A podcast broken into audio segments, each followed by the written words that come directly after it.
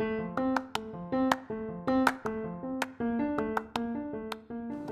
are listening to B2B Top Sales Podcast. คำถามผิดชีวิตเปลี่ยนนะคะ วันนี้พี่ดงมาอัดคลิปก่อนจะไปเล่นกีฬานะคะสำหรับน้องๆที่ชอบโทรไปหาลูกค้าในครั้งแรก หรือว่าพยายามที่จะทำนัด แล้วติดปัญหาว่า ลูกค้าชอบปฏิเสธเราตั้งแต่สายแรกนะคะ หลาย ๆ ครั้งพี่ดวงเห็นสคริปที่น้องๆ ส่งมาให้ดูตอนโคชชิ่งนะคะ ปัญหาเดียวกันเหมือนกันเกือบ 99.99%เลยนะคะ นั่นก็คือคำถามที่เขาใช้เนี่ยมันเป็นคำถามที่เปิดโอกาสให้ลูกค้าปฏิเสธอ่ามันเป็นยังไงเดี๋ยวพี่ดวงเล่าให้ฟังนะคะ เรามาดูตัวอย่างคำถามที่พี่ดวงเห็นน้องๆ ใช้กันบ่อยนะคะ หลังจากแนะนำตัวอะไรเสร็จเรียบร้อยแล้วนะคะ ตรงนั้นไม่พูดถึงแล้วคลิปนี้จะเน้นที่คำถาม เขาจะต่อด้วยคำถามที่บอกลูกค้าว่า ไม่ทราบว่าลูกค้ามีความต้องการซื้อสินค้าหรือบริการ ประมาณนี้ที่เราขายอยู่นะ อยู่บ้างไหมคะ อันนี้แบบแรกนะคะ หรือแบบที่สองนะคะเขาก็จะถามว่าไม่ทราบว่าคุณลูกค้ามีปัญหาหรือติดอะไรกับสินค้าหรือบริการหรือเจ้าที่ใช้อยู่ในปัจจุบันบ้างไหมคะอ่าฟังเผินๆคุ้นๆไหมคะ หลายๆ คนใช้อยู่ใช่ไหมคะ ปัญหาของคำถามแบบนี้คือเรามีโอกาส 50-50 ในการที่ลูกค้าจะบอกว่า yes หรือ no นะคะ นั่นก็คือเรามีโอกาสครึ่งหนึ่งเลยที่ลูกค้าจะบอก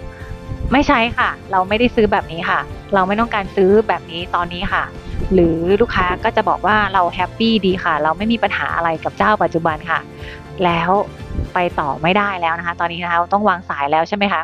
เพราะว่าการใช้คำถามประมาณนี้นะคะ มีปัญหาอยู่ 2อย่าง คืออันแรกคือมันเป็นคำถามปลายปิดที่ทำให้เรามีโอกาส ที่จะโดนวางสายหรือว่าโดนปฏิเสธ 50-50 นะคะ มันเป็นคำถามปลายปิดที่ลูกค้าเนี่ยเลือกตอบได้เลย อีกปัญหาหนึ่งที่เกิดจากการใช้คำถามแบบนี้นะคะ เมื่อไหร่ก็ตามที่ลูกค้าตอบว่าไม่มีไม่มีใช้หรือว่าเจ้าเก่าไม่มีปัญหาอะไรแล้วนะคะ ในตามหลักจิตวิทยาแล้วเนี่ยมนุษย์เราไม่ชอบกับคำไปกับคำมานะคะ แต่กับสถานการณ์โดยทั่วไปแล้วเนี่ยเขาจะหาเหตุผลว่าทำไมเขาถึงตอบว่าไม่มีปัญหา เพื่อมายืนยันว่าสิ่งที่เขาพูดเนี่ยมันเป็นความจริงนะคะ เพราะฉะนั้นหลังจากที่ลูกค้าตอบว่าไม่มีหรือว่าไม่สนใจแล้วเนี่ยมันเป็นการยากมากที่เราจะทำให้ลูกค้ากลับมาสนใจเรานะคะ หรือว่ากลับมาบอกว่าเอ้ยมันมีนะคะยากมากๆนะคะ อันนั้นคือหนึ่งในร้อยเลยนะคะ ที่จะมีโอกาสแบบนั้น วิธีแก้ง่ายนิดเดียวค่ะ ให้เราลองเปลี่ยนคำถาม ให้มันเป็นการถามคำถามแบบปลายเปิดมากขึ้น จากคำถามที่เป็นปลายปิดที่เขาสามารถตอบได้แค่มีไม่มี ใช่ไม่ใช่นะคะ ให้เราเปลี่ยนเป็นคำถามในลักษณะที่ชวนลูกค้าคุยให้มากขึ้นนะคะ ง่าย ๆนะคะ ตัวอย่างเช่น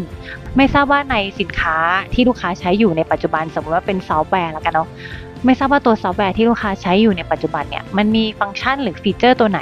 ที่ในปัจจุบันเนี่ยมันไม่ตอบโจทย์แล้วบ้าง หรือต้องการให้มันมีเพิ่มบ้าง เผื่อที่เราเนี่ยจะเข้าไปช่วยดูตรงนี้ว่าเราสามารถที่จะช่วยตอบโจทย์ลูกค้าได้ไหมเห็นไหมคะต่างจากเมื่อกี้เลยนะคะ ลูกค้าก็จะเริ่มใช้ความคิดและ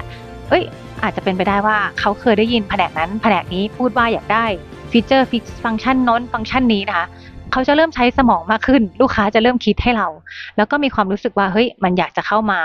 ช่วยเราพัฒนาจริง ๆ ไม่ใช่เข้ามาแค่ขายของ เพราะนั้นเราลองกลับไปดูคำถามของเรานิดนึงนะคะว่า ในช่วงต้นของการสนทนาเนี่ยมันเป็นคำถามปลายปิดมากไปไหมนะคะ เพราะว่าคำถามปลายปิดเนี่ยนอกจากจะไม่ได้คำตอบอะไรที่มันสร้างสรรค์แล้วนะคะ ลูกค้ายังรู้สึกว่า เรามาสอบสวนด้วย อันนี้เป็นสาเหตุที่หลาย ๆ คนถามคำถามเป็นรัวๆแล้วลูกค้ารู้สึกว่าไม่อยากคุยด้วยต่อแล้วนะคะ ลูกค้าใช้อันนี้ไหมคะ ลูกค้ามีอันนั้นไหมคะ ลูกค้าต้องการอันนั้นไหมคะ ลูกค้าใช้กี่อันคะ อันนี้มันเป็นการถามคำถามที่เหมือนเรามาตอบแบบสอบถาม questionnaire มากกว่า มันไม่ใช่คำถามที่เหมือนมาชวนกันคุยแบบให้คำปรึกษาเนี่ยหรอไหมคะ เพราะฉะนั้นถ้าใครยังถามคำถามไปปิดเยอะๆ รับรองได้เลยว่าลูกค้าจะอยากจะรีบวางสายแล้วก็